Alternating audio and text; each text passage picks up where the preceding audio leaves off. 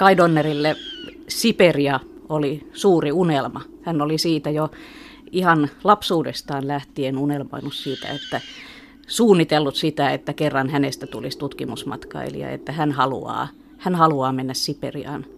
Hän halusi toteuttaa myöskin isänsä unelmaa. Hänen isänsä Otto Donner, joka oli kielitieteilijä, oli, oli haaveillut Siperiasta.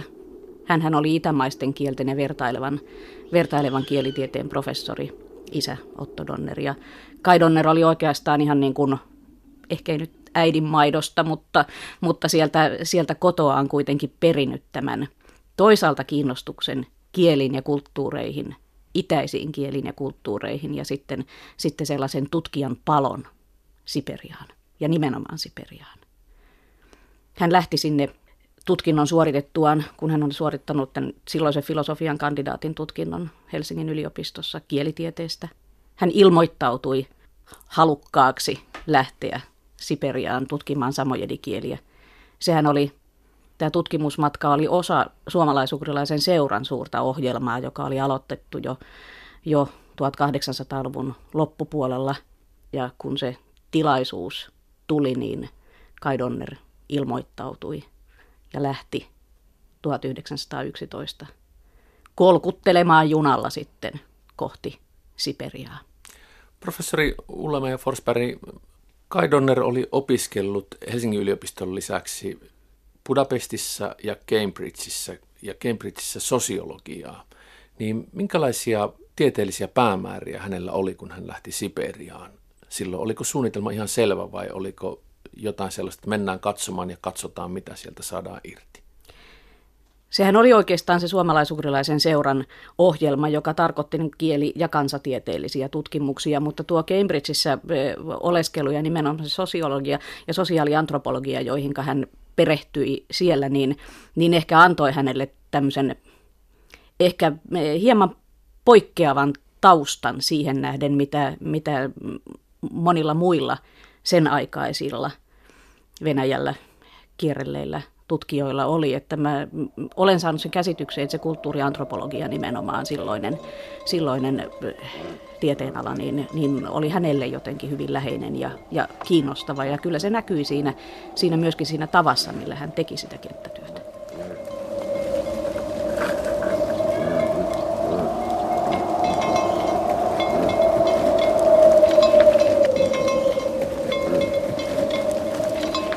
Kai Donner kirjoitti sitten muutama vuosi tuon muutamankin vuoden kestäneen matkan. 1911 13 oli ensimmäinen matka ja 1914 oli sitten toinen matka Siperian kirjan, Siperian samojedien keskuudessa, niin mitä hänen tutkimusmetodeistaan tiedetään ja kuinka hän siellä Siperiassa sitten matkusti?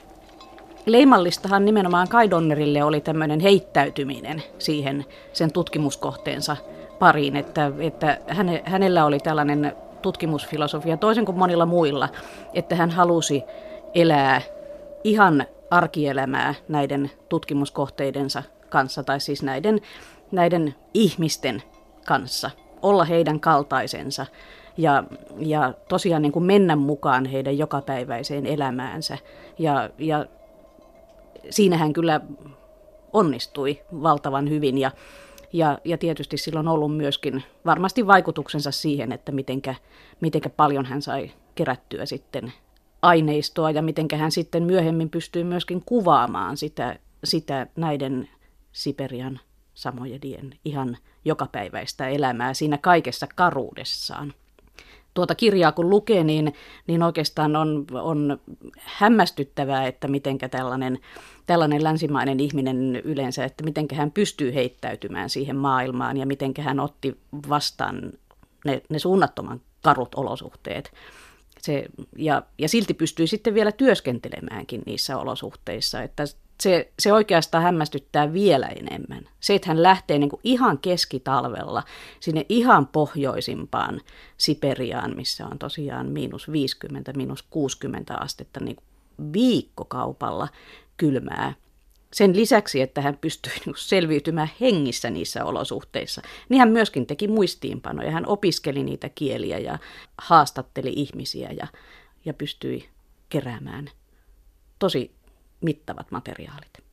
Mitkä hänen tieteellisistä saavutuksistaan näin jälkikäteen ovat kiinnostavimmat tai merkittävimmät? Mitä sanoo professori Ullama ja Forsberg?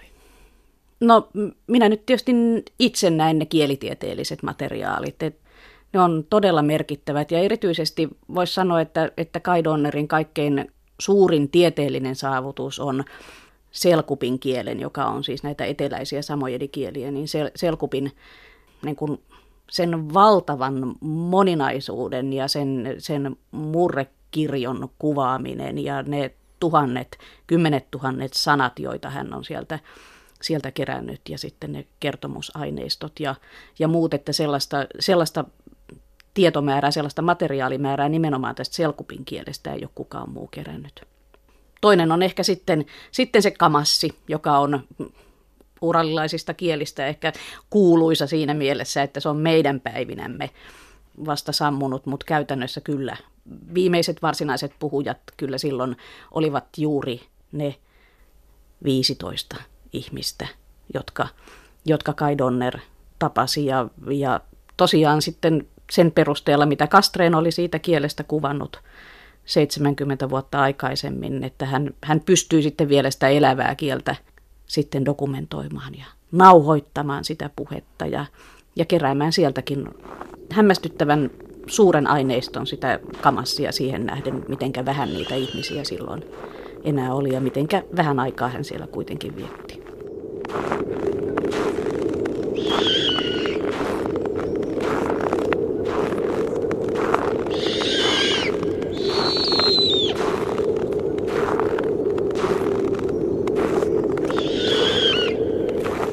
Tutkimusmatkailuun ja tutkimusmatkailijoihin liitetään aina sellainen romanttinen seikkailu. Ja kun kerrot, että Kai Donner vietti monta vuotta Siperiassa ja kesällä siellä on itikoita ja muita hyönteisiä ja talvella äärettömän kovat pakkaset, niin minkälaisia luonteen piirteitä liität Kai Donneriin ja olikohan myös seikkailija?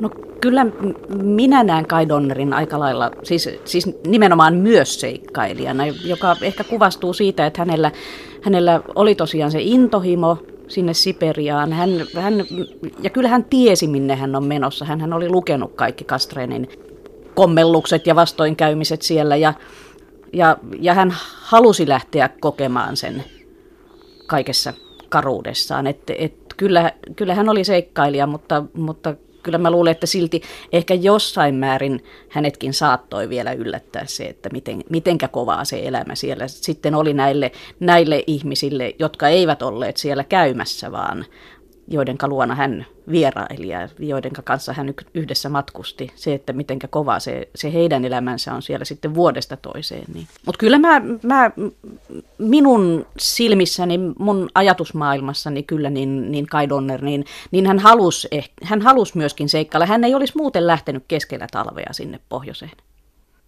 Kai Donner otti paljon valokuvia ja oli tarkka niissä, teki töitä, että nämä myöskin säilyivät – nämä valokuvat. Niistä on ollut vuosien varrella näyttelyitä. Niitä hänen poikansa Jörn Donner, kirjailija, on käyttänyt omissa kirjoissaan, jossa, joista, jossa on kertonut isästään hyväkseen ja nämä kuvaavat tietenkin sitä maailmaa, jossa Kai Donner matkusti, mutta millaisena sinä näet ne valokuvat? Mistä ne sinulle kertovat? Ne on aivan hämmästyttävän hienoja valokuvia ja, ja Kai Donnerhan y, yksi asia, mihinkä hän keskittyi valokuvaamisessa on se, että hän kuvasi niitä ihmisiä. Hänellä on hyvin paljon yksittäisistä, siis tämmöisiä ihan muotokuvia ihmisistä, tavattoman paljon. Hän, hän, hän kuvasi perheitä ja perhekuntia. Hänellä oli kyllä selvästi ihan, ihan tämmöinen lahjakkuus tällaisten, tällaisten henkilökuvien – ottamiseen. Et totta kai ne maisematkin, ne, ne, nehän on huikaisevia ja ne, ne vitivalkoisella tundralla porovaljakkokuvat, joita myöskin on aika paljon, niin onhan nekin vaikuttavia, mutta mulle, mulle itselleni niin ne, siis mua on sykähdyttänyt eniten ne henkilökuvat, ne muotokuvat, koska ne on, ne on todella ilmeikkäitä.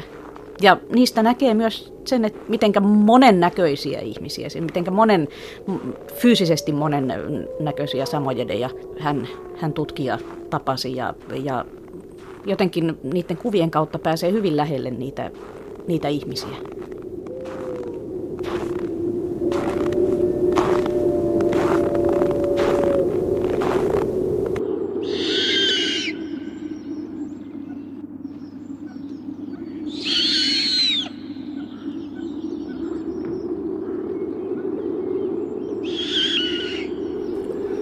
Millainen oli Kai Donnerin vastaanotto sitten, kun hän tuli Suomeen? Tilanne Venäjällähän muuttui, hän ei enää pystynyt menemään sinne Venäjän vallankumouksen takia jatkamaan myöhemmin näitä matkoja, mutta minkälainen vastaanotto ja elämä hänellä oli sitten noiden Siperian matkojen jälkeen?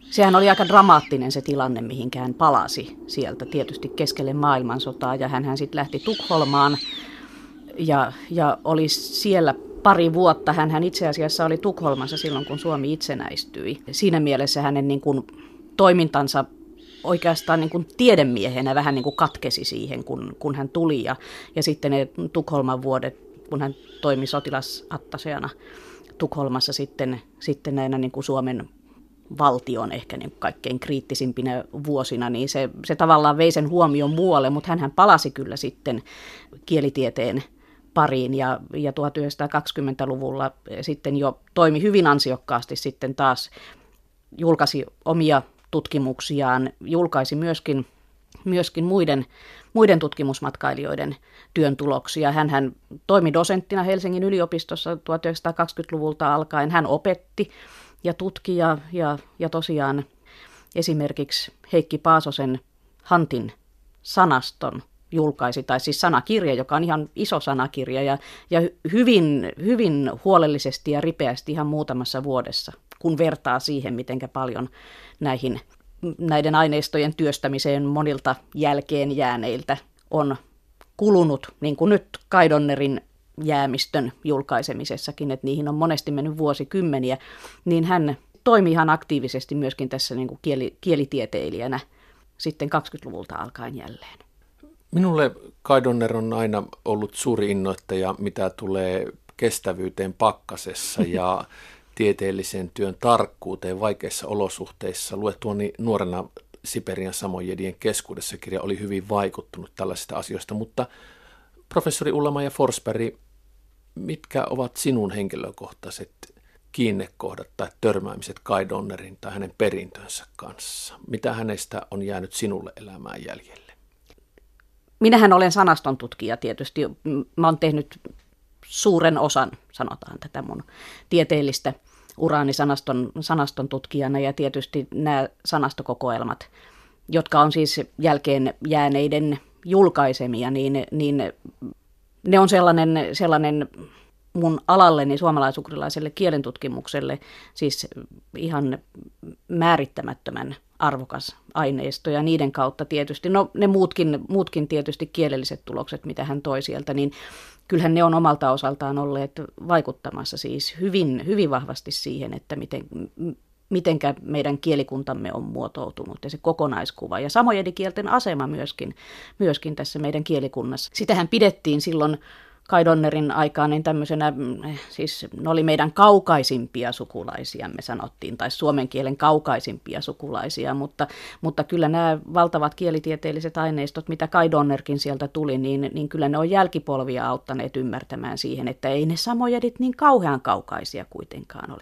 Juuri sen kaukaisempia kuin monet muutkaan. Et kyllä se minulle oikeastaan se, se, se merkitys on siinä kielitieteellisen aineiston tarkkuudessa ja, ja määrässä.